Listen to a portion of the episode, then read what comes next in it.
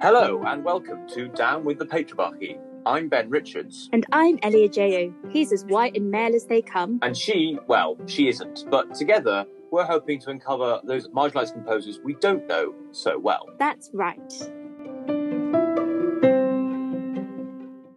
So, Ben, I'm going to gloss over the fact that we are on our 10th episode, yes, because today we've got a very exciting guest. We are joined by the Chief Executive of the City of London Sinfonia, a self-proclaimed failed trumpeter and composer, mostly failed conductor, semi-failed, semi-pro singer.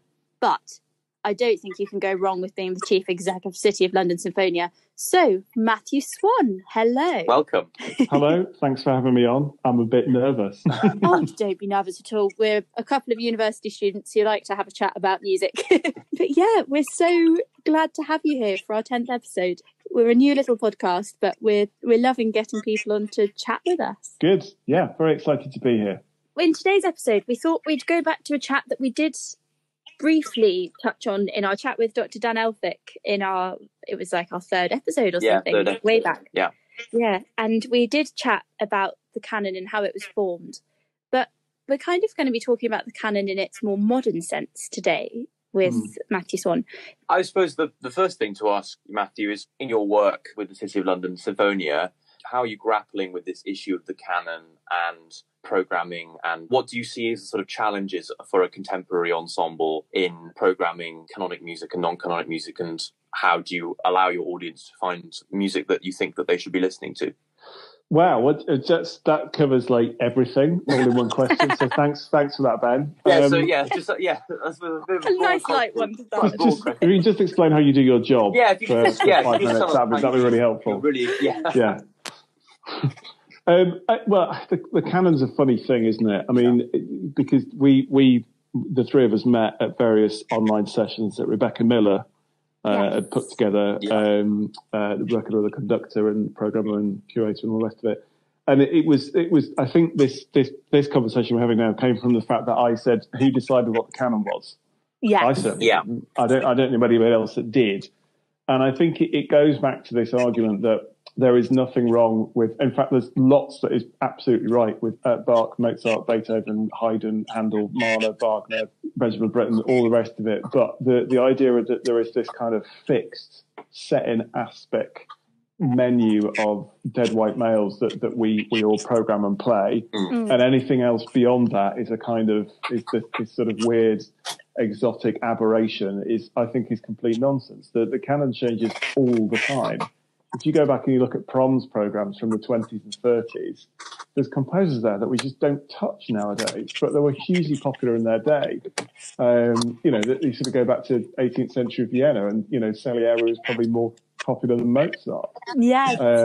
I think I gave the example in one of the sessions I was talking to you about Benjamin Britten, who's gone from being the kind of, almost slightly the enfant terrible of British music in the 50s and early 60s, but certainly someone who was connected with the establishment and wrote for big national occasions, to becoming this weird exoticism that didn't really get done much. And then suddenly in the last sort of 10, 20 years, people are doing Benjamin Britten. I mean, you can't go far across Europe without sort of tripping over productions of Peter Grimes and Billy Budd. Yeah. And rightly so, he's one of our greatest composers and a queer icon as well.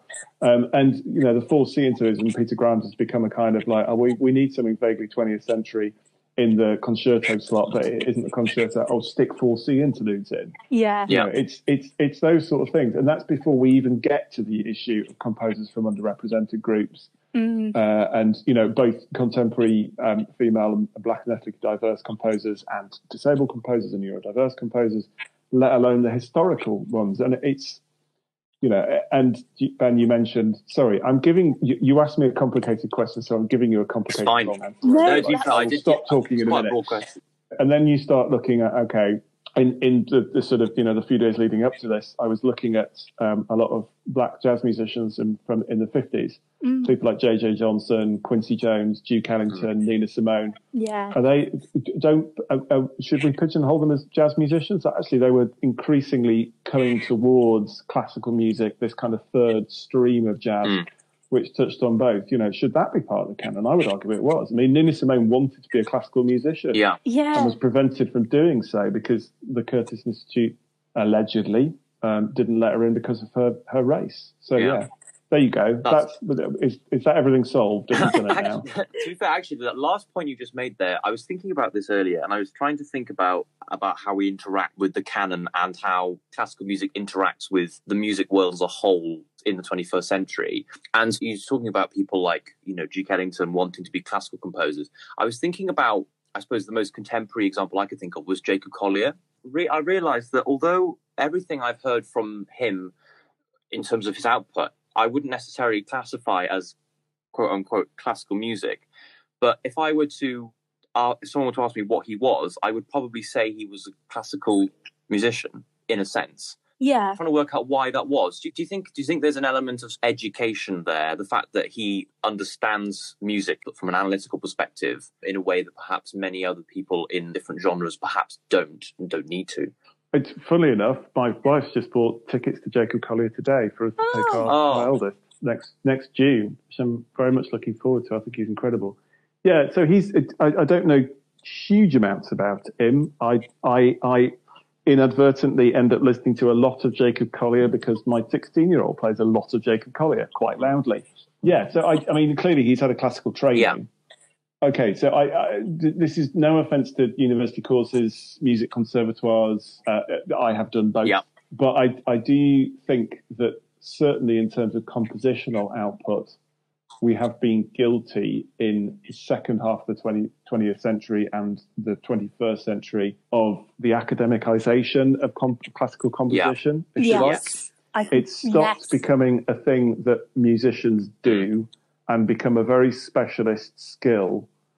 I remember, I won't say whether it was at my undergraduate degree or my postgraduate, I did composition as a second study, and I remember putting a piece in front of one person who was very much from that sort of Cambridge New Complexity school that was my composition tutor, and he said, why have you done this in this section? And I said, because it sounded like the right thing to do. And he went, well, maybe, but it doesn't make much academic sense, does it? But that's not why I'm writing the music. No, that's not why I'm writing. And that was one of the reasons why I ran away from the circus for a few years. I just thought, I don't want any part. Yeah.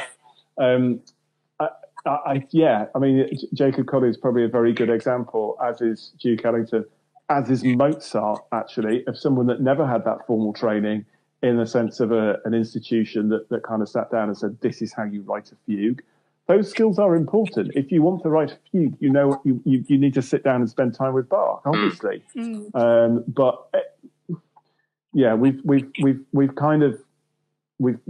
down a bit of a rabbit hole, and I think that's part of. I mean, my understanding of this podcast is it's supposed to kind of bust lots of myths about composing as this sort of white male cisgendered heteronormative thing, but I do think that's part of it because you know.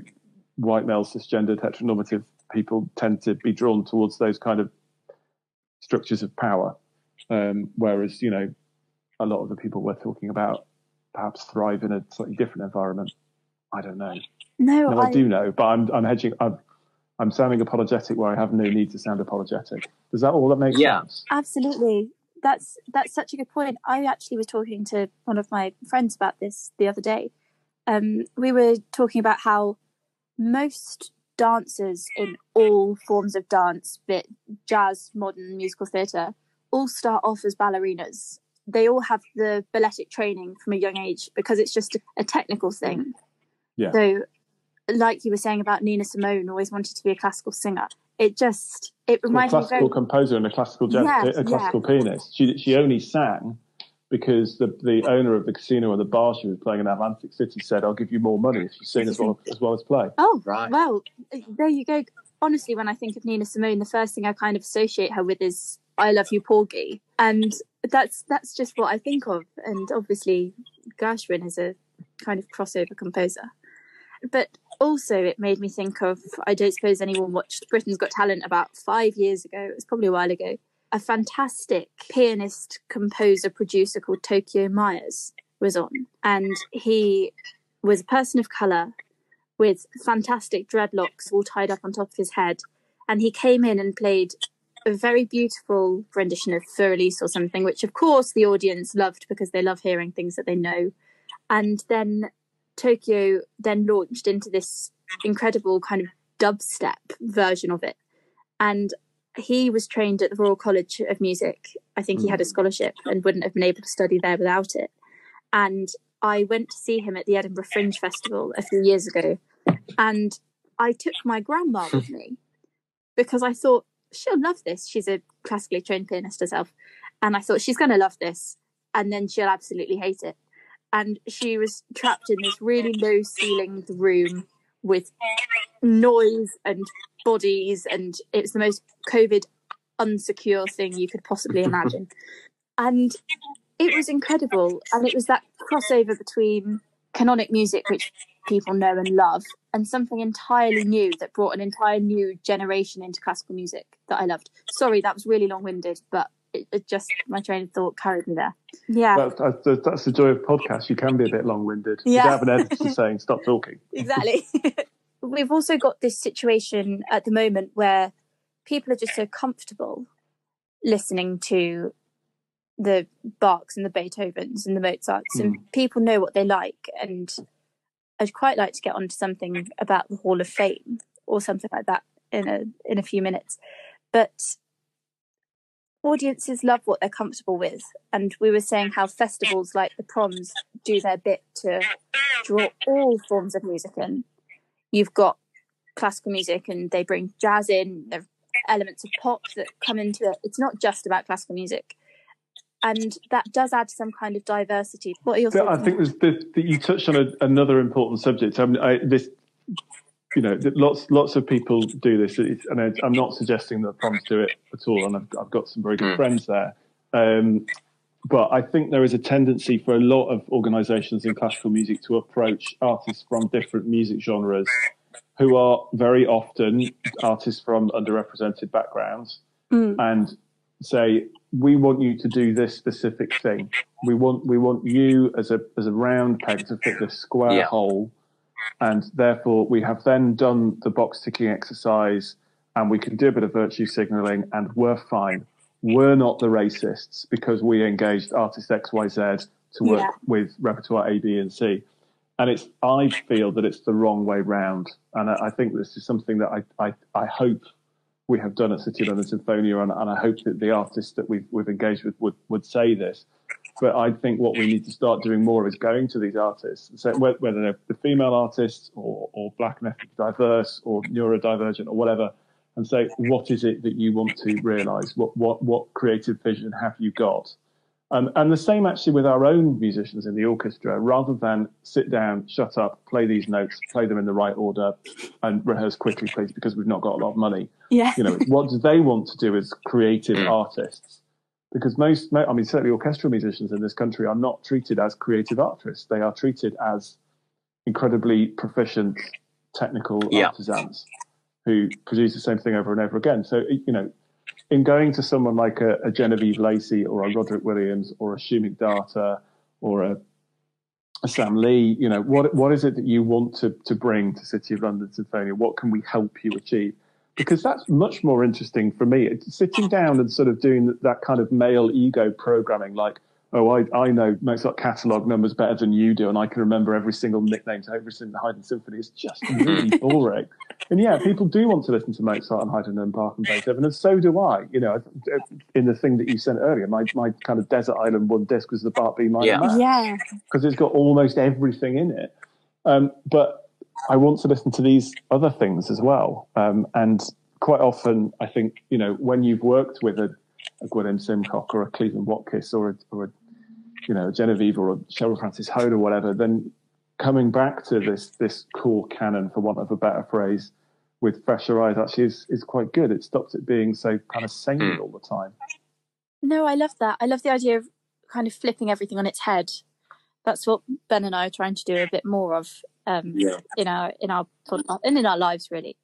Yeah, to look at some of the big institutions in classical music in this country, I am definitely not going to name names. But quite often they're not run by people, they're run by the structure. Yeah. So making any kind of change is really, really difficult because the structure serves the people that are there.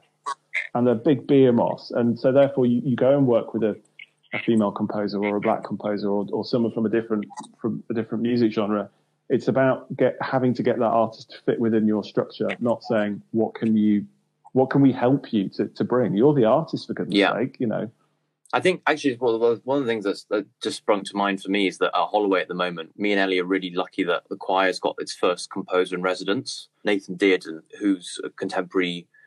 I'm not sure whether he labels himself as a queer composer, but I mean, you know, that is what he is. And what's really interesting about that collaboration, the impression I'm getting is that exactly what you're saying here, that there's a sense of, right, what do you want to do? How can this be a situation where it's a dialogue and it's not just, we want you to do this and then kind of scuttle away and kind of let's get on with it. And to the point where he'd written a piece for us that we performed, we were rehearsed the other day, and he came in and listened to it, and now he's taken it away and completely changed it.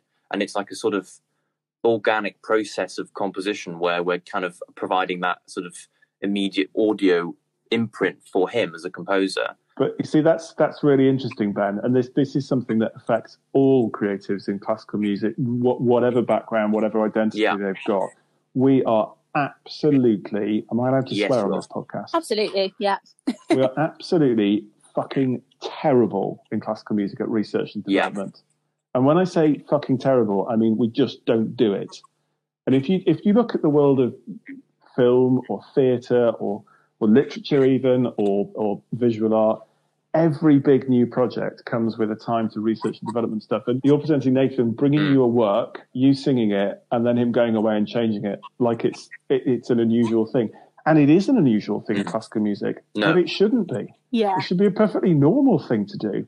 You know, composers historically have gone away and, you know, sort of written stuff and it's not worked in the first performance, so they've tweaked it and all the rest of it because they weren't under the spotlight of everything being on YouTube and everything being reviewed all the time and all the rest of this sort of stuff. And I have a theory that part of the reason that historically we don't have, the main reason historically we don't have female and black and ethnically diverse composers in the canon, he says with doing quotation marks in the air, is because of rank misogyny and racism. But part of the barrier to do with that is the fact that these individuals were never allowed to fail. Yes. And if you are a composer from a sort of traditional background in the last 70 years, you've gone to a school or a music service that had very, very good music. You've done that very sort of cisgendered male thing of like, I want to be a composer, so I'm just going to will it into existence and I'm going to write stuff. And I'll get it wrong, and someone will say, oh, it doesn't matter, it was a really good effort, why do you try this? But a woman or a black composer comes along, and if it's not perfect straight away, it's, well, it's because they're a woman, or because they are from this background, or whatever. And I have no academic research to back that up whatsoever, but I am absolutely convinced that it's a hypothesis that is true. Which I realise is a very white male cisgender heteronormative thing to say. No, it's my hypothesis, therefore it's true, but I think that's true, and black women here completely supporting that, so don't worry about that. Okay, good. Thank you. From what we've looked at, you know, you think about Samuel Coleridge-Taylor, for example. He was revered for one particular work, and then after that, things just sort of started to fall away for him. He had this great success, and then subsequent compositions were sort of not received so warmly, and then you wonder why he's not as well known as he could be. And you think, well, that might be it. And also I find as well is that when you see the sort of classic way these days, the pedestrian way, I think, of programming new music is to stick the commission in at the opening of a program which has got a big white cisgendered symphony or concerto or something in afterwards, which is why people have, which is what bringing the people in. And the problem with those is that they get the commission. They get paid, they write the piece of music, it gets performed, they get their round of applause. And then often we never see that piece ever again. And that's the start and the end. Yeah. And there's no relationship with the ensemble. They are commissioned through their publisher, they write this thing, it's given half an hour to rehearse at the end of probably quite a stressful rehearsal situation and shoved in the contemporary music sandwich slot. You know, the sort of thing between, well, if don't put it in the second half because people will leave at the interval, so stick it right at the end of the first half when no one can leave, or right at the beginning. But we're not building relationships. And also, you mentioned that thing about Samuel Coleridge-Taylor being well known for one particular piece. Let's be honest, not all of every composer, Samuel Coleridge-Taylor included, composers, not every composer's output is uniformly brilliant. And I think that, you know, female and black composers are unjustly sort of attacked because of that. Have you listened to the Beethoven Choral Fantasia? Or the Wellington Sieg, which is also awful. Oh, just yeah, dire. And all that stuff last year about we're going to perform every single piece of Beethoven. I can't remember which orchestra it was. It's like, really? I was going to ask you, do that? I was going to ask you whether or not one of the saving graces of COVID was that we didn't have to spend a year prattling on about Beethoven for 12 months. I thought that perhaps that was, I mean, I love Beethoven in bits of it, but I was quite glad that we didn't spend an entire year, you know, being forced to go to concerts that that featured his and only his music, you know. I was actually just thinking about this. We did one concert at St John Smith Square last year. Beethoven 9, yeah. We did Beethoven 9, and actually we've got a CD of that coming out in a few days. Keep your ears peeled. Bad times we did Beethoven. Anyway, yeah, oops, don't tell Rupert. But in the first half of it was this piece called Number 5, which that's a good reaction. But it was based around Beethoven. And when it was performed, I remember everyone just kind of being like, isn't that also part of the problem that, you know, you're asking a contemporary composer, so all we want you to do is we want you to do something, you know, new with something that's already been done. And so therefore we're already removing the agency from you know, we're not giving you the reins. We're sort of going, well, you're obviously not as good as Beethoven, but why don't you do your best to kind of reinvent this wheel for us in the contemporary. I just think, isn't that just a bit, I mean, sometimes I suppose it could be quite interesting, but I find that that's just a little bit patronising, if nothing else. I don't think there's anything wrong with asking a composer to write a specific brief. I think that quite often that has happened all the way through history. I think that the issue comes when, and I don't know this current situation, so I can't comment on whether that happened or not. I think the issue comes where it's like, oh, well, let's get that composer because they represent this background to do this thing that we want them to do, rather than finding the right person musically from whatever background they came from. By the way, which includes doing a thorough search to make sure you are including lots of people from underrepresented groups in that search, because that's how you get the highest possible quality by having the biggest possible talent pool, by the way.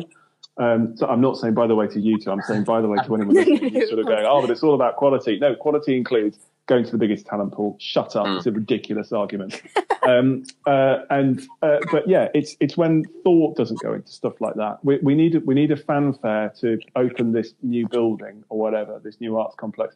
Okay, let's go to the disabled female composer that writes really kind of folk-influenced, esoteric electronica. Not because we want an esoteric electronica folk influenced fanfare, but because she's female and disabled. It's just, you know, come on, you know, there's another composer out there that will do a much better job, and you're doing her a massive disservice by sort of making that mismatch.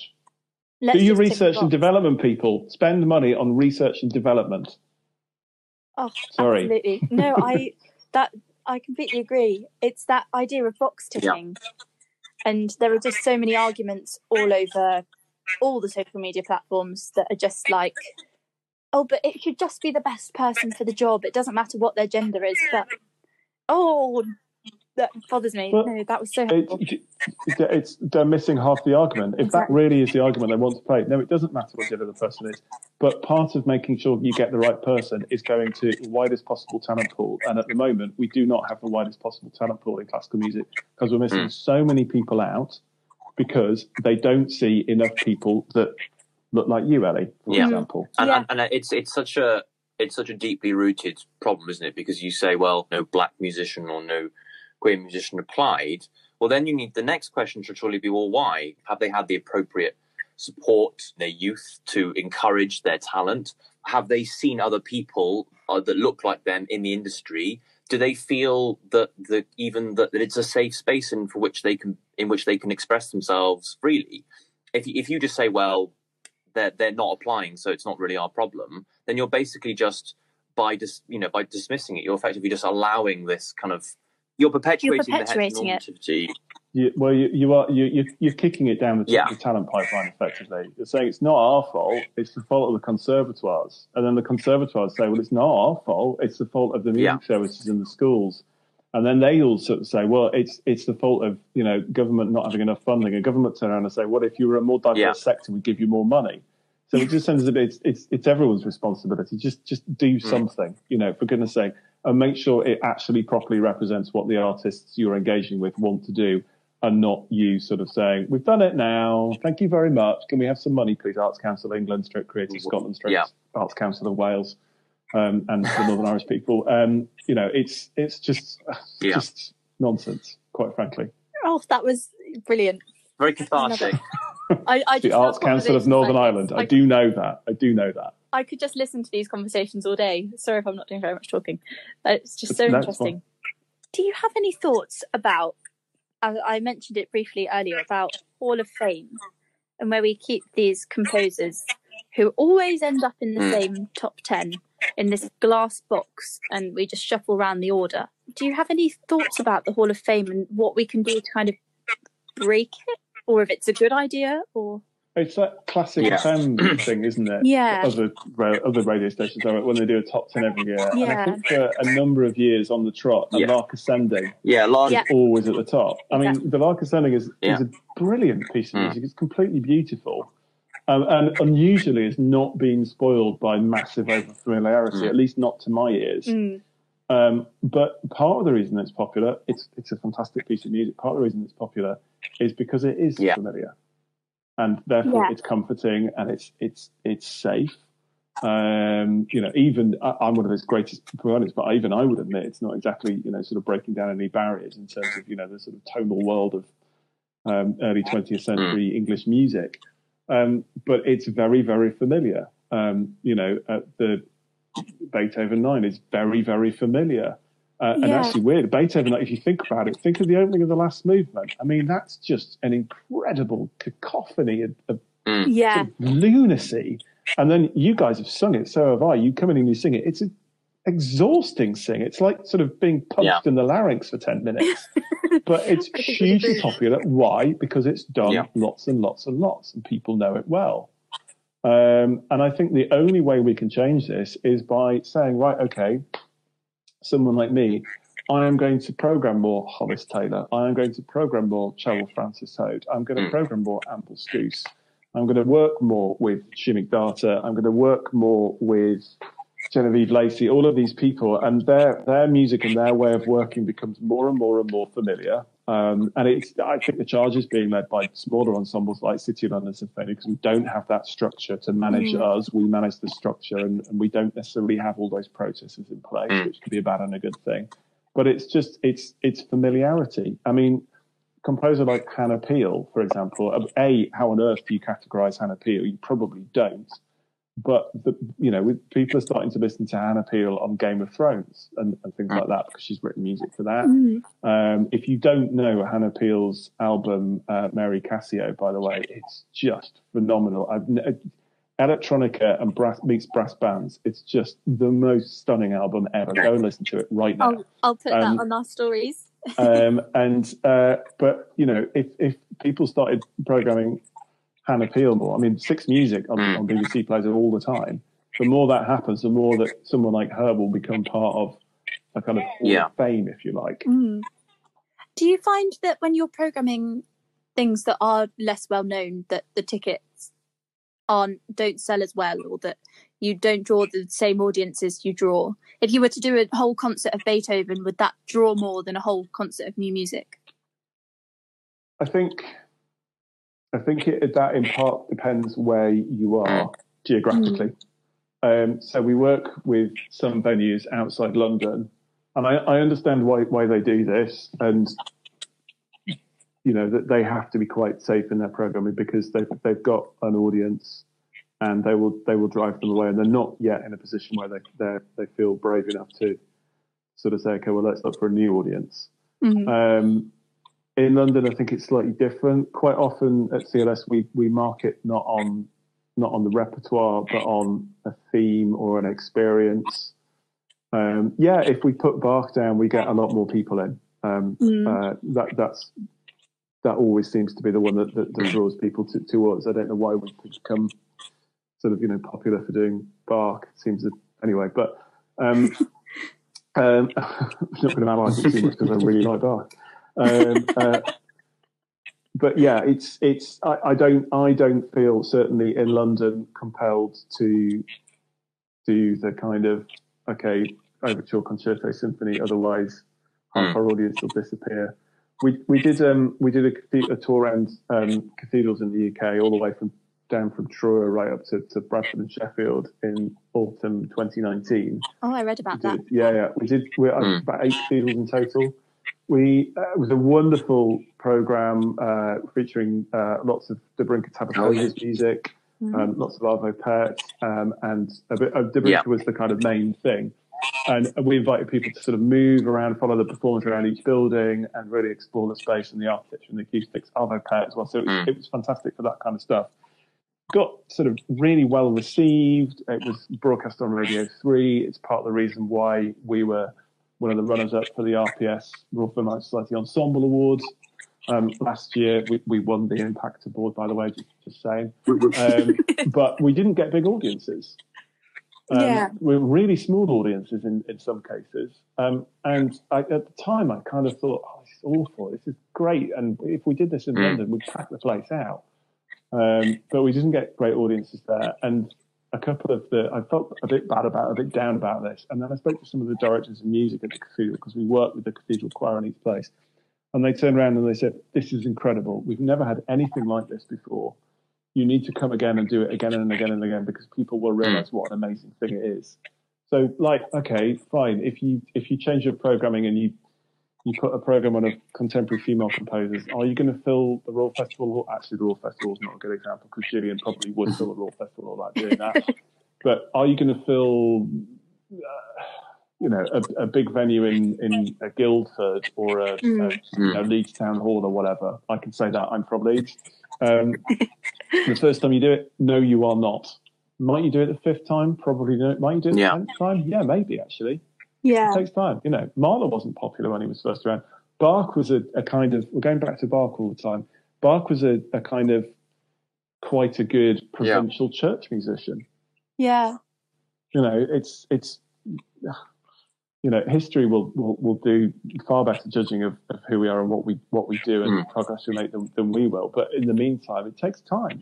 We're not gonna get thousands and thousands and thousands of people to listen to a new Cheryl Frances-Hoad commission at the moment, but we will in time if we keep doing it.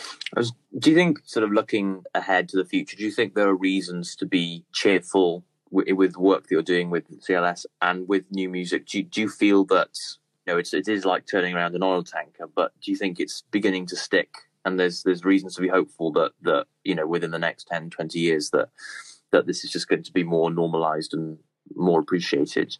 Yeah, I am cautiously optimistic for a number of reasons. I think the last year has been an absolute tragedy on every possible level. And the big sort of political shift in terms of the UK's relationship with its closest neighbours, Brexit, has been an absolute tragedy. But never waste a crisis. And I think it's guys like you that have sort of sat down and said, right, this now is the time to really push it and be an activist and do things that are going to affect change. And I can't pretend that every single one of my peers would agree with that. There is a cohort of leaders in classical music in the UK at the moment that want to see change, are prepared to sort of pick up the metaphorical baseball bat and smash through a few places if they need to. I think there are others that are desperate to go back to as was as soon as possible and just don't understand why all these people are so angry because we did that female composer 3 years ago, didn't we? And it changed sometimes, there's huge moments of change and you sort of think, well, this is the moment, everything's going to change. Actually, the change turns out to be sort of incremental in some ways. But, and also, we've got there's a lot of right-wing rhetoric about it at the moment. But sometimes during this, but if you think back to the 80s, obviously you two cannot think back to the 80s because you weren't born. I can. Okay, so in the early 80s was the kind of high point of Thatcherism. He was going around smashing the unions. We had 3 million people on the dole queue. Liverpool was about to be abandoned, basically, as a city. You know, some really appalling things. So what happened with the kind of the progressive elements of society? That's the time when alternative comedy really bloomed, and out of alternative comedy came what has been what I would have referred to at the time as political correctness. I think the far better term is polite consensus. But a lot of that sort of comedy, which eventually became mainstream, and said you cannot use racial slurs and misogynistic slurs in light entertainment anymore. It is totally unacceptable. And that was a huge shift. If you look back at TV in the 70s and people like Bernard Manning and all that sort of stuff, this massive shift occurred right when things were kind of being pushed in extreme directions in well, I would argue sensible progressive direction on the left and more extreme directions on the right. So I all of those things can be cause for optimism, but I think the fact that a lot of people are standing up and saying, okay, it's no longer good enough to use a female composer or a black soloist. You have to change, not everything you do, but you have to change the structure in which you're doing it. And I think part of that is, as it goes back to sort of, you know, engaging with artists, having the widest possible talent pool as possible. When you engage with artists from underrepresented backgrounds, find out what they want to do. Don't get them to meet your structures. But it is. Sorry, Ali, I just interrupted you. No, you go. You've got far more important. That is not true, because you'll be managing orchestras in 20 years time, and I'll be retired, I hope. I've totally forgot my train of thought now. Whatever you were going to say is much more interesting. Go ahead. Well, I was just going to say, I remember a time about just kind of smashing down barriers. I remember a time with my singing teacher, and I will never name them, many years ago, back when I was probably about 15 or 16, and I was singing a song from, I think it was... It was The King and I or something like that. And she said that a lot of places are very apprehensive about putting it on because you have to have a cast of people from that background. But she doesn't, and she was saying this to me, she doesn't understand what's wrong with just popping a bit of that makeup on and getting back out. And 16-year-old Ellie's response was just like, I know, right? I can't believe it. It's bizarre. Political correctness gone mad. And obviously, it hadn't really occurred to me that was, one, a really rubbish response, two, a really appalling thing for them to say in the first place, and three, something that people were thinking. And I just remember now, if it was me, I would have lost my bananas. I would have gone absolutely mental. But I think it's a fear that people don't want to change things. As we did say, in classical music, we're so stubborn and we're so used to a certain way of life that to disrupt the balance would be to completely change the way people perceive classical music. But I don't think that's a bad thing at all. No, I think it's not. I mean, King and I, wow, that's a film that has not stood the test of time very well. But yeah, it's. You know, there will still be a place for big concert halls in 20 years' time. But, you know, change has to come. I think change is coming. It will make for a better place for everybody. The point about diversity and inclusion in a sector like classical music is it makes life better for people like me and people like Ben, as well as people like you, Ali. You know, it is not about me giving up something. It is about me saying there is a better way to do things that suits everybody, including me. You know, I will be in a happier, friendlier, less ego-driven work environment. That's not a bad thing. You know, all the sort of macho stuff about knowing more about Mozart catalogue numbers or telling, war stories of when a conductor threw his, toys out the pram and, all that sort of stuff. If we get rid of that, oh, thank goodness, is your life just not a bit better? And it's, it stands to reason. No, I agree. And I think, anyway. From my perspective, having, this, the last sort of, 2 months of doing this podcast, like, I'm not very good at finding music unless I'm performing it, it's sort of having to discuss. So sort of force is wrong, but sort of knowing, hey, every week we've got to, we're presenting a new composer.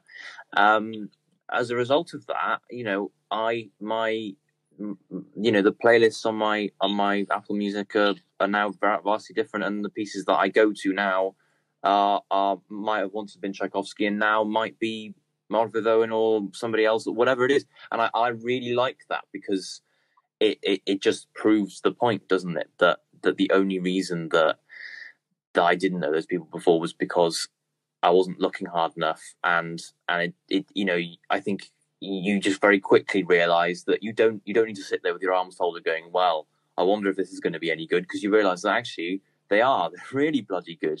And the reason why they're not known is not because they're not really bloody good.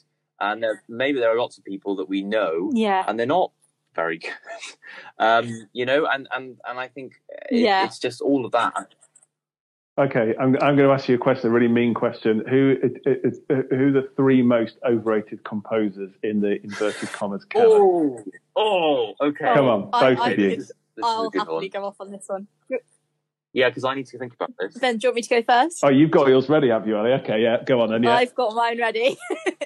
I actually have four. This is completely just my personal preference. I'm very much into my kind of Shostakovich and Dring and less traditional tonal stuff. So personally, for me, I'm going to go with Mahler, Beethoven and Mozart. Done. I'm sorry, I said it. Mahler, Beethoven and Mozart. Okay, Ben, if you love Mahler, read his letters. You won't anymore.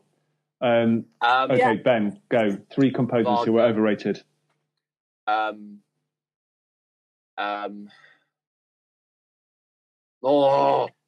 Wagner, just because I just can't be dealing with all that. I'm not really an opera person anyway. That's really lazy of me. I agree with Ellie. Mozart, because the only thing I actually like of his is choral music, and that's also quite lazy. And then can I just room 101 the English choral tradition, the fanatical English choral tradition loyalists. I'm going to go with that's really obfuscated. Yeah. Okay. I'm not pinning my flag to any specific master. I'm never going to get a job in the choral industry now because I've basically just said I don't like any of them. But just that. My three, for the record. Yes. Philip Glass. Yes. Because basically every time I listen to Philip Glass, I think, why isn't this Steve Reich? Bruckner, because it's just dull. And Mozart, because he's not as good as Haydn. And that sort of trope that everyone says, oh, you won't really understand Mozart till you're older than he was when he dies.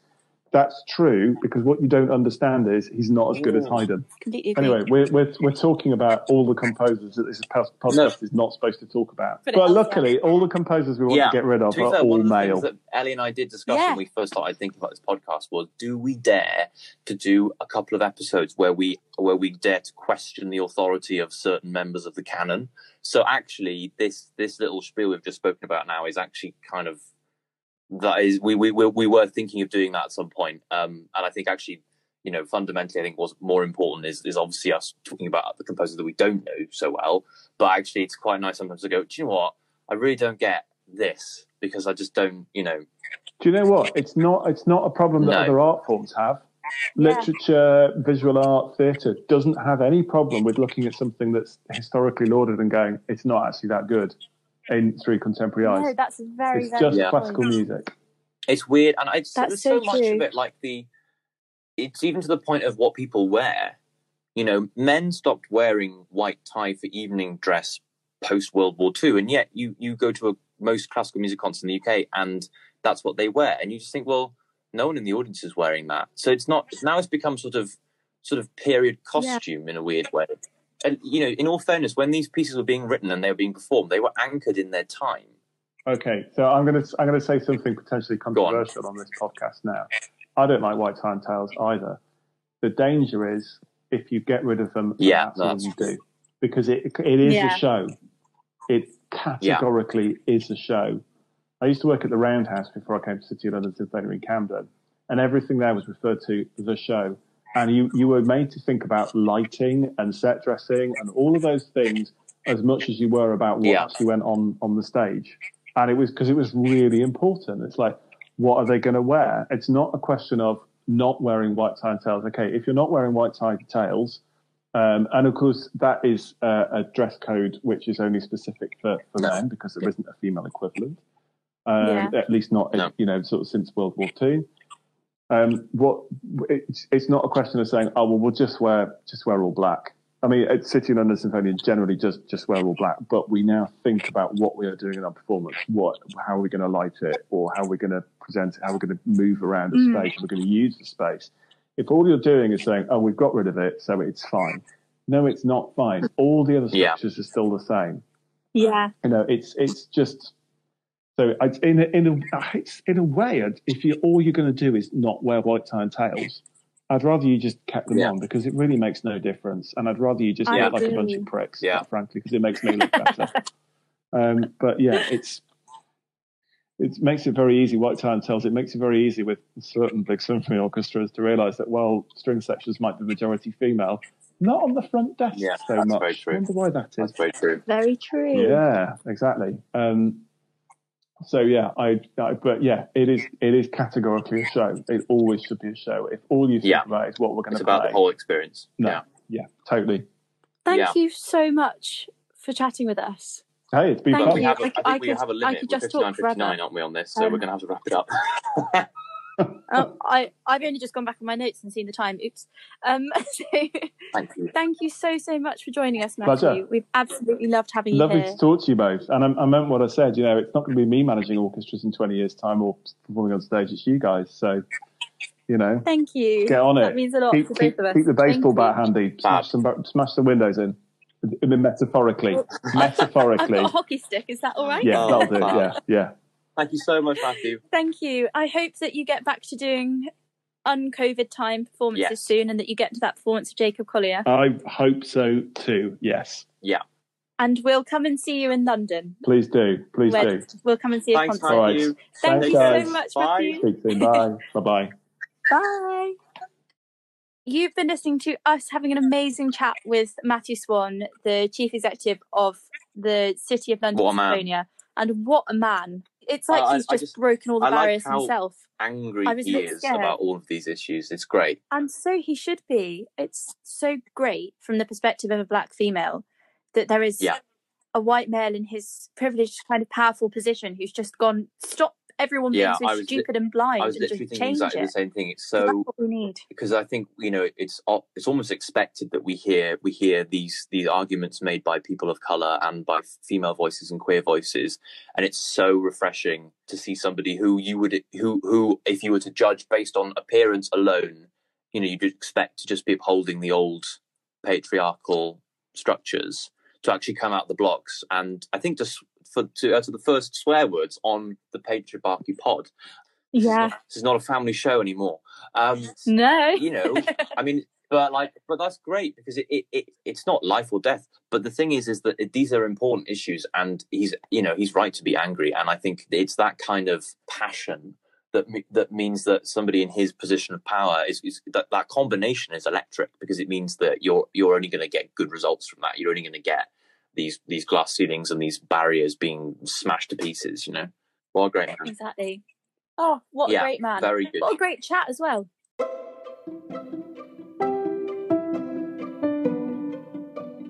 So thank you guys. Take care, everyone. We will see you on Easter Monday. Bye.